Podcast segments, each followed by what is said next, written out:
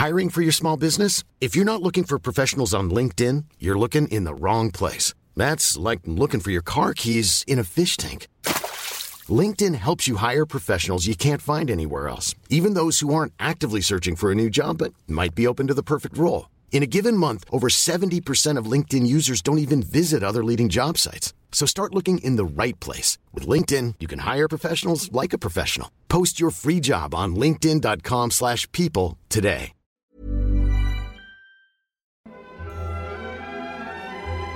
Dobrý večer and welcome to the Bohemican Podcast with Pete Collman and Travis Dow. Good evening from Prague and welcome to the Bohemican Podcast. I'm your host, Pete Collman. And I'm Travis Dow from the History of Alchemy podcast. There are moments in history that we can look back and say this revolution, this convention, this battle or assassination was the spark that ignited a benchmark event. The Battle of White Mountain, or known as the Battle of Bila Hora, was one such event. Tonight we break down the conditions that led to the battle, the engagement itself, and the ramifications that follow. We will also take you to the 2014 reenactment on the plains of Bila here in Prague for a first hand account. Travis, let's set the table to explain to our audience the factors that led to this specific battle that helped spark the Thirty Years' War across Europa. Yeah, so to, to first kind of uh, paint a picture of the circumstances where the Thirty Years' War kind of erupted, in the early 17th century, most of the Bohemian lands were Protestant but under Roman Catholic control. So a lot of the Czech nobility were Protestant, but the Austrian nobility were Catholic. And they were um, calling the shots. And yep, yeah. so the, the emperor was Catholic, eh, you know. Um, definitely the people in charge were, were Catholic, but most of the population was Protestant. In 1617, Emperor Ferdinand, a devout Roman Catholic and champion of the Counter Reformation, was named Holy Roman Emperor and King of Bohemia. This led to deep consternation among many Bohemian Protestants who feared not only the loss of their religious freedom, but also of their traditional kind of semi autonomy. So you can see right now the, the, the vision you were talking about, Travis, the one, the rulers of the land had a very strong connection to the Roman Catholic Church and, and the whole Absolutely, Roman Empire, yeah. right? Mm-hmm. But the people that were taking the orders or, ta- or living in, in the area had more of a Protestant sort of background at this point right? Yeah, so you can see the things were getting going to get really was, ugly. Yeah, several famous um, Protestants living in Prague, for instance. Like we talked about Kepler yeah. on one of the shows, and he he left Graz for Prague specifically because he couldn't hold a high enough position. He couldn't be like a court mathematician or whatever in Graz. And uh, so he was, he was afraid of persecution, so he came here. The first public autopsy was done in Prague because um, uh, the, the Catholics banned autopsies in general, but Protestants can do it. So, you know, under Rudolf II, they allowed it, but Ferdinand then, then again banned it in the Counter Reformation. Well, Ferdinand would, would become, of course, Emperor Ferdinand II following Matthias' death in 1619. Uh, the Protestantism uh, really was a, an idea that Ferdinand thought would be a danger to the entire empire and wanted to impose this absolute rule on Bohemia as an example uh, to, to be led, uh, while forcefully encouraging conversion to the Roman Catholic faith. Uh, he also hoped to reclaim churches and properties that were seized by Protestants at the start of this Reformation that happened decades earlier, and to do away with the electorate, you know, the body of princes that chose the, the Holy Roman Empire, because they would have so much control over what was being said or who would be sitting in power as emperor as the decades would roll on. So he wanted to solidify this and keep the Holy Roman Empire in control of this area. So, of course, Travis, the defenestration of Prague also added to a lot of the the consternation that held between the Roman Catholics and the Protestants. Real quickly, Trav, we talked about this in many episodes about the defenestration of Prague. This happened in two two separate um, incidences here during this time. Yeah, the defenestration means murder by throwing somebody out of a window. I'm sure we've that's come up before on this show. The first one was during the Hussite War, or basically what sparked the Hussite Wars, and the second one was in the castle. They threw some kind of secretaries or some kind of uh, councilmen from uh, of the emperor. They threw them out of the window, and they fell pretty high. It was something like 30 meters. It's a really high wall. You can still see it on the castle today. Uh, but fortunately, there was a huge pile of horse or cow dung at the bottom of the window. Yep. So they kind of they survived and they crossed the river. They ran and, and told the, the powers that be, and that basically started the the Bohemian revolt So in November 1619, Elector Palatine Frederick V, who like many of the rebels was a Calvinist, was chosen of King of Bohemia by the Bohemian electorate. All right, so already you have an outsider that's, that's come in here to run things uh, during a very heated time. And, and if you look at the artwork of this time, uh, specifically on the defenestration, Travis, you'll see that you'll know who painted the pictures on, mm-hmm. on, on the issue of these three men, I believe it was three men that were thrown mm-hmm. from the windows. If it was a Catholic, you had angels actually lifting them up from certain death being thrown out the window of Prague Castle, yeah. right? If it's Protestants, it's Protestant. They got it's cow dung. Yeah, it's cow dung, it's... and they they rolled on out of here, you know, sheepishly heading towards the river to run away from from real mm-hmm. justice. Okay, yep. so yeah, it's kind of interesting to see that. Now, Travis, I had a chance to, to go down with my son to um, the reenactment in, in late September of 2014 this year uh, to see the, the, battle reenactment that they do every year of Bielahora on the plains of Bielahora near the park. It was uh, a very wet, wet day, which kind of was very s- symbolic of what it was like in 1620. Mm-hmm. When the battle actually happened. Before we get to the, the battle itself, I probably give you an idea about what that experience was at the reenactment as things were kind of warming up. So let's go to that sound if we can right now, uh, where I got a chance to kind of talk about the prep time of the reenactment as as the two sides, the Catholics and the Protestants, were warming up to have this engagement in the middle of the of the battlefield. Yeah. We're here at the uh, battle reenactment. We're kind of, before the battle gets going here at Bielahora, we're actually watching um, uh, a little bit of fencing as we have actors uh, dressed up here in, in, musketeer type outfits from the uh, the 17th uh, uh, century. These guys are got a crowd around them. We just finished a torrential downpour, so there's mud everywhere, so it adds a little bit of extra uh, drama to the uh, the fencing. You can hear it in the background. So this is kind of the preliminary before we actually have several hundred reenactors hit the field. This very very muddy field here on the uh, plains of Bielahora today. Okay, Travis, uh, you know it's it started to get a little loud. uh, we had great seats. Uh, we were actually sinking into the mud a little bit in our seats. Um, and it wasn't as cold as it would be in 1620. Of course, it was later in the year. They have this in the summer to kind of make it a little bit more, you know, touristy, touristy yeah. to get people out there to see this. Uh, but uh, it was wet and a little miserable. So you kind of got that idea of what it was like to kind of fire flintlock or handheld cannons in the wet wet rain. There's a lot of misfiring as you can mm-hmm. imagine yeah, yeah, during sure. this. But still, the hand to hand combat was pretty interesting to see. We'll go during the course of this podcast tonight. We'll go back and get more uh, an idea about what the reenactment was like. But Travis, going to the battle itself in 1620, um, there's some confusion. If you see some of the paintings of this battle, it looks mammoth. It looks like tens of thousands of people engaged in this. But it really wasn't that big of a battle in that sense, and it didn't certainly last that long. No, it was only a few hours. And the official numbers, or what historians now think, is that the Protestants had roughly 30,000 people, while Ferdinand and the Catholics had some 25,000. I've actually read that that's really hard to pin down because um, there's, a, there's a book called Prague in Black and Gold. Great book, by the way. Yeah. And in that book, he said, well, Bielahora was so close to Prague and the weather was so bad.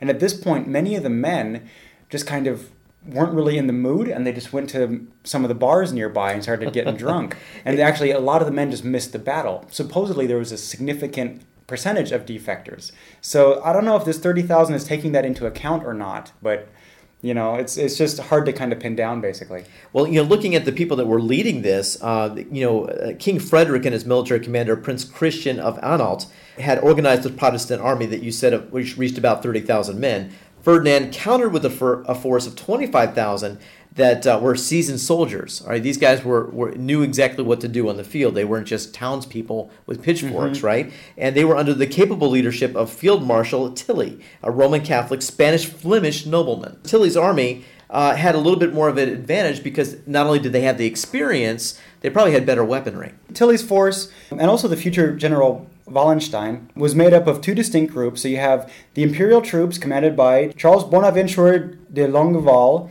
Count of Bucquoy, and then you also have soldiers from the German Catholic League, League, and they were directly under the con- under the command of Tilly. And all of these armies also had a, a pretty large numbers of mercenaries. Now, this is also really important because mercenaries play a huge role in Thirty Years' War, and that is the last war in which mercenaries play a role in.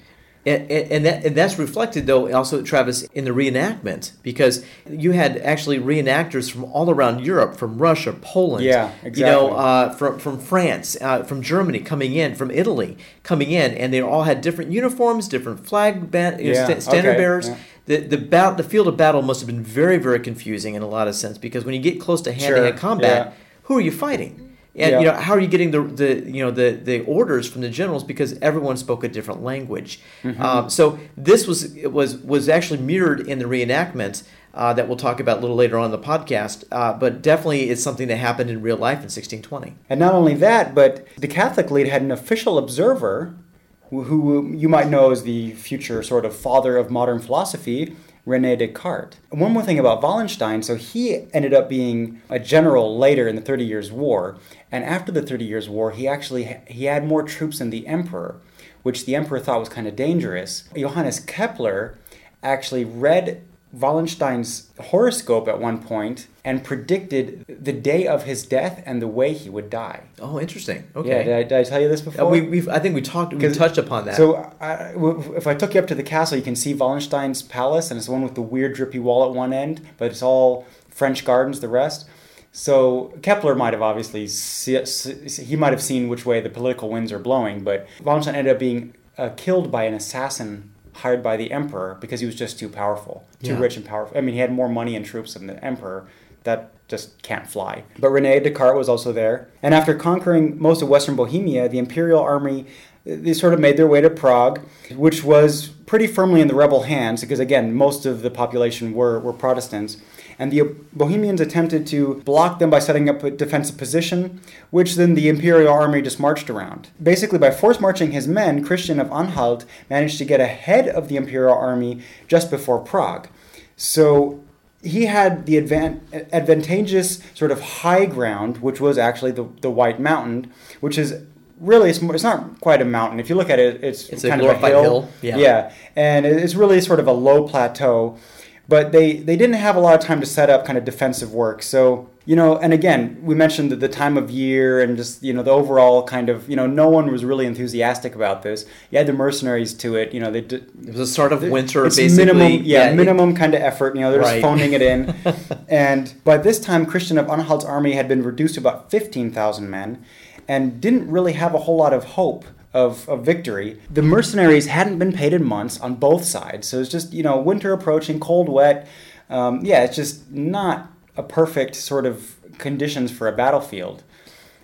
And before we go back out to uh, some more sound that we had at, at the, the reenactment, uh, again, we'll, we'll, put it out there that uh, yes, it was warmer than it would be in, in during the time in, in, November 8th of, of 1620 when this happened. Uh, in September of 2014, it was rainy. It had rained. To add a little little bit to this, there was a, uh, a Czech heavy metal concert several days before this. Uh, I think it was Kabát. Have you ever listened to Kabát? Uh-uh. Uh, it's, it's, it's, um, it's interesting uh, heavy metal on it from a Czech version. Uh, but the place was wrecked. All right, so already it was it looked like it was it was already a battlefield. It already was a battlefield. So by the time we get out there for that Saturday, um, it had seen better days. Uh, if you do go to the area of Biela Hora, it it's it's a pretty developed area at this point. There's schools there. There's a shopping little shopping center and a, and a grocery store. If you go across the tra- the tram tracks, you will see that there's a, a, a monument to Biela Hora on a rock. Um, there's actually a, a fenced off Biela Hora park, right, Travis? And, and it's got mm-hmm. a, uh, I think what they call the Star Hunting Lodge, a Star Fort, that's there in the middle of the, of this forest uh, in the in this park. But that's not really where the battle was. Uh, the battle was kind of in a in a general vicinity of this area now that is kind of uh, in, populated by several houses. But uh, the the low lying area where they have this reenactment uh, is a pretty good idea about where some of the fighting was. And uh, as we get to the reenactment, you kind of you kind of hear that there were some uh, explosions, of course, by heavy cannon. There was some of that. Mm-hmm. But what's interesting to me as I was talking to some of the reenactors, and this relates, Travis, to your show that we do on alchemy, was that they knew that the the little cannons that they had um, which were you know uh, pre- predecessors to shotguns, basically. Yeah, yeah. Um, they were having misfire because of the wet conditions. So alchemists kind of knew that if this were to happen in a wet wet area, that they had to make a different type of gunpowder mm-hmm. with chemicals. So the alchemists would actually make this different type of uh, concoction to, to light in wet conditions. Oh, okay. And yeah. some of that did work. Interesting. So yeah. alchemy and usage here, right? So, so if we can, let's go. Let's go to the uh, battlefield one more time to kind of get an idea about how the Catholics and the Protestants are doing at this point of the battle. As the battle rages on here at Hora, you hear the quick step of the, uh, the cadence of the drums, and the chaos and the fog of battle is, is pretty intense. There's a lot of smoke in the battlefield here. The reenactors are actually uh, going pretty hard hand-to-hand combat, and uh, bringing in the cannons and muskets right now there was a retreat of the Catholic League, and now the Protestants are, are doing a counterattack um, to pretty much no avail. Okay, as again as you can hear, uh, there were some loud explosions. Uh, really, this is one of the better reenactments that you can actually see in the in Prague or even in Czech Republic. Highly recommended. A lot of trained reenactors that were there. A really kind of amazing experience if you can see that uh, in late September every year. Highly recommend it. But going back to the battle, Travis, as we said, this actual battle ha- happened at the beginning of winter in November 8th of 1620. A small imperial force was sent to probe the Protestant flank at this course of the battle. To their surprise, the Bohemians retreated at their advance maybe like a false sort of flank attack or a, a false retreat, possibly. Uh, Tilly quickly uh, sent for reinforcements, and the Bohemian flank began to crumble. You mentioned this before, Travis. Uh, these guys that were representing the Protestants weren't seasoned fighters. They yeah. probably didn't want to lose uh, their lives over such a thing and thought the better part of valor is to, mm-hmm. to get off the field of battle, right? So Anhalt tried to uh, retrieve the situation by sending forward an infantry and cavalry led by his son Christian II. The cavalry charged into the imperial infantry, causing significant casualties, as you can imagine. But Tilly countered with his own cavalry, forcing the Bohemian horsemen to retire from, from the field of battle. The Bohemian infantry, uh, who were known to be approaching the imperial army, saw the cavalry retreating, at which they fired one volley at extreme range before retreating themselves. A small yeah. group of, of imperial cavalry began circling the Protestant forces. You saw this during the reenactment. Oh, okay. They actually did yeah, that yeah, pretty circled well. Around, circled around them, and you can imagine the fear that was going on in the situation, um, driving them from the field of battle. With the Bohemian army already demoralized, company after company began retreating, uh, most without having actually entered the battle itself at all. So um, the field of battle was pretty much won at this point. Tilly and his imperial cavalrymen advanced with 2,000 Bavarian hussars, uh, steadily pushing the Protestant forces back to the Star Palace that we mentioned before mm-hmm. uh, just a few minutes ago. The Battle of White Mountain was was more a full fledged battle, Travis. Uh, we kind of uh, put it up on a very high pedestal, mainly because this was the last chance for a self autonomous Bohemian led area. And instead, from this yeah. point on, it, they became ruled by outside forces. Well, it was, yeah, I mean, it's also one of the most, even to today, and even by today's standards, it was one of the most brutal battles ever in Czech history from the Czech point of view. So the battle, we're talking like less than an hour. Yeah. And Very so quick. 4,000 Protestants were killed or captured. I mean, thousands dead, but, you know, 4,000 casualties. And the imperial losses were only about 700. So it was just kind of a massacre, and that's the way it's portrayed today, even in Czech history. It's just this massacre of of Czechs by Austrians. And it's funny because most people don't know this, but it looms very large in the Czech mind. This was one story I talked about, and I had a group of some 30 Austrian kids, and I was like, "Oh, you guys know the Battle of of uh, White Mountain?" You know, the Schlacht vom Weißen Berg, and they're like, oh yeah, oh yeah, yeah hell right. yeah, we do, yeah. It, I mean, so Austrians and Czechs, it's still remembered, and here, here's what one of the reenactors had to say about it, actually. Uh, in, in the battle, actually, one of the generals uh, ran off.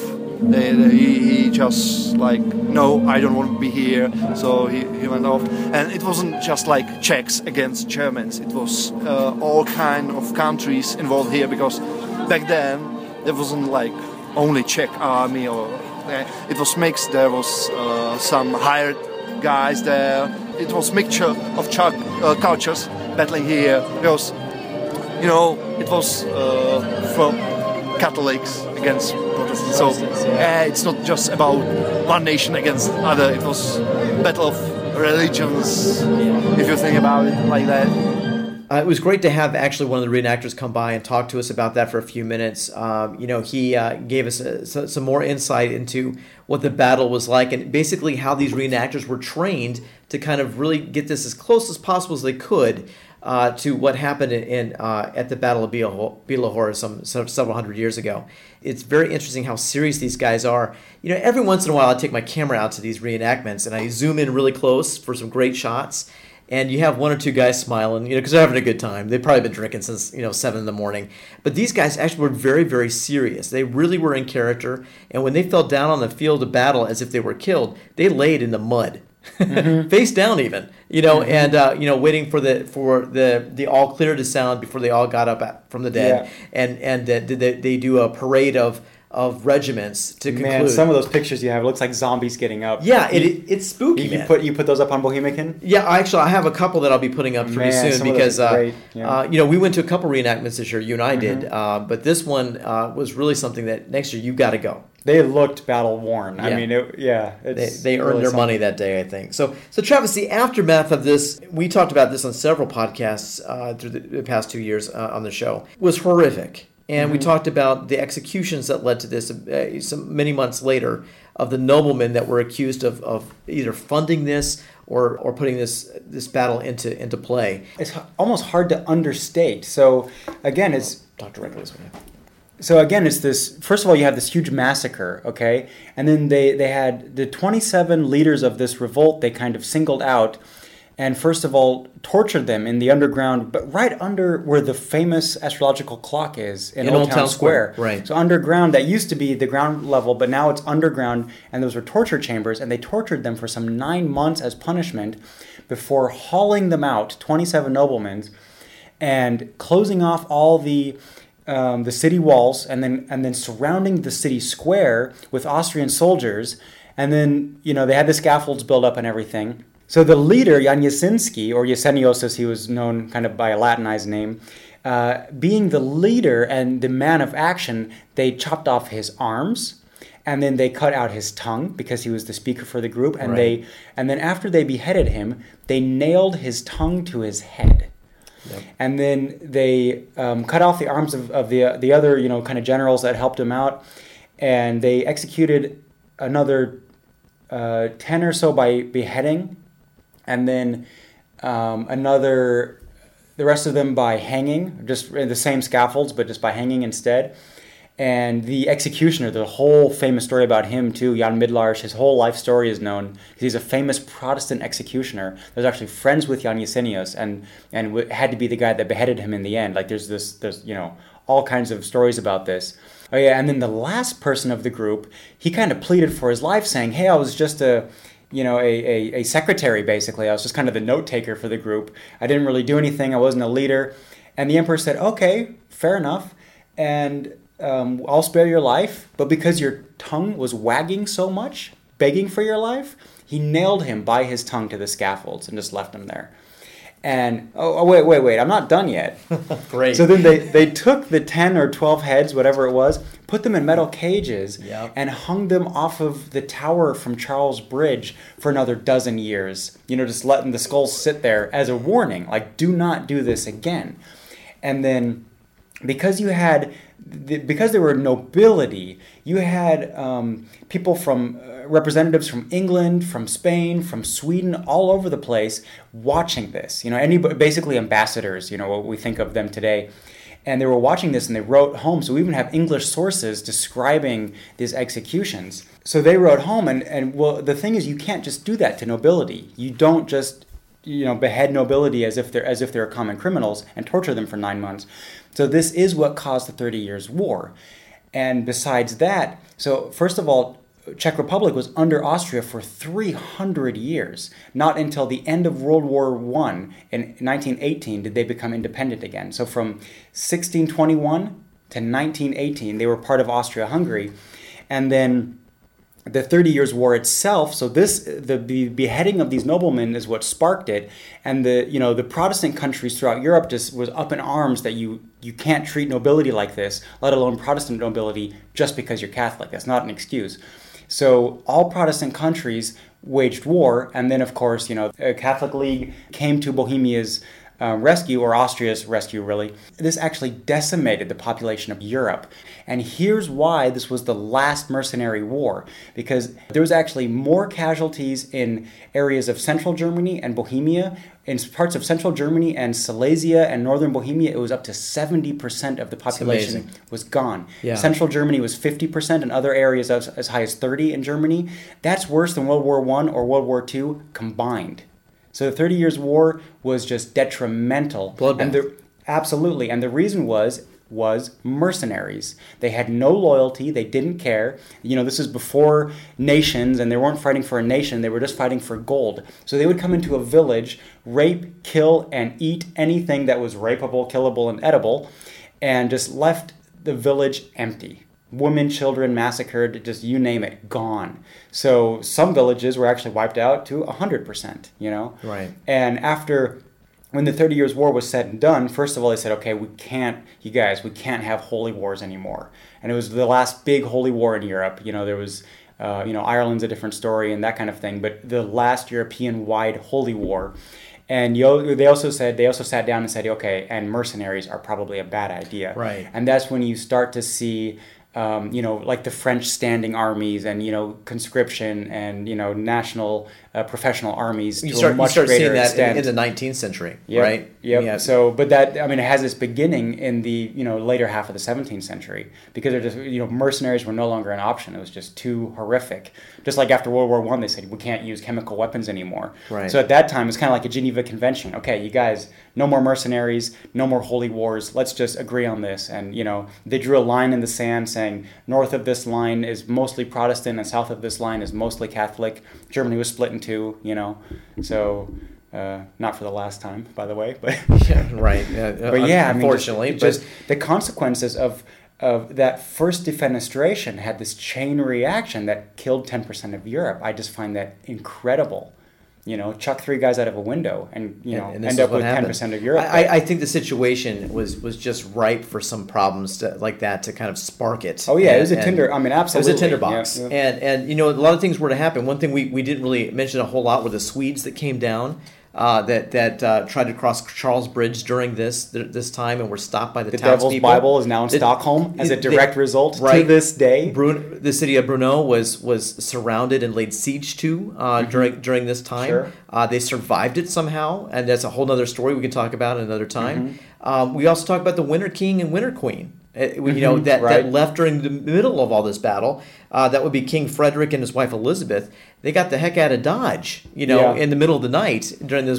during during this time of winter. That's why they're called the Winter King and Queen. Sure. Yeah. Um, and so all this stuff happened, and, and, you're right. This was a benchmark in, for the Czech people because they were now going to be ruled by outside forces for the for the next 300 plus years. Mm-hmm. So uh, the Battle of Bílá Hora, the Battle of White Mountain, and the Thirty Year War was devastating for the Czech people in a lot of ways. And like you said, uh, a holy uh, war that should that wasn't to be repeated on on European soil, soil for the most part because of its its horrible uh, repercussions. Mm-hmm. All right, we hope you uh, learn a little something tonight on the on this Bohemican podcast, especially about the uh, 30, 30 years war. Take a look at our website at bohemican.com for all things Czech from the viewpoint of two American expats. If you get a chance, go to iTunes to uh, rate us because uh, that's uh, we, we get a lot of information from that uh, from our listenership uh, as well. Subscribe to us on iTunes, and, and hopefully we can uh, keep bringing you more great shows as we go forward.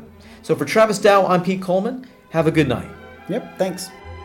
You have been listening to the Bohemican podcast with Pete Collman and Travis Dow.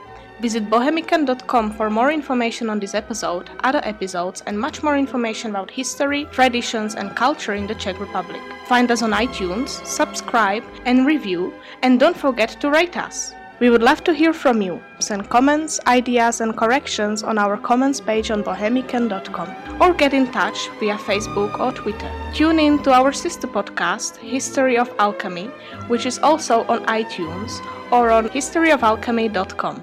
Until next time on the Bohemican podcast, thank you for listening.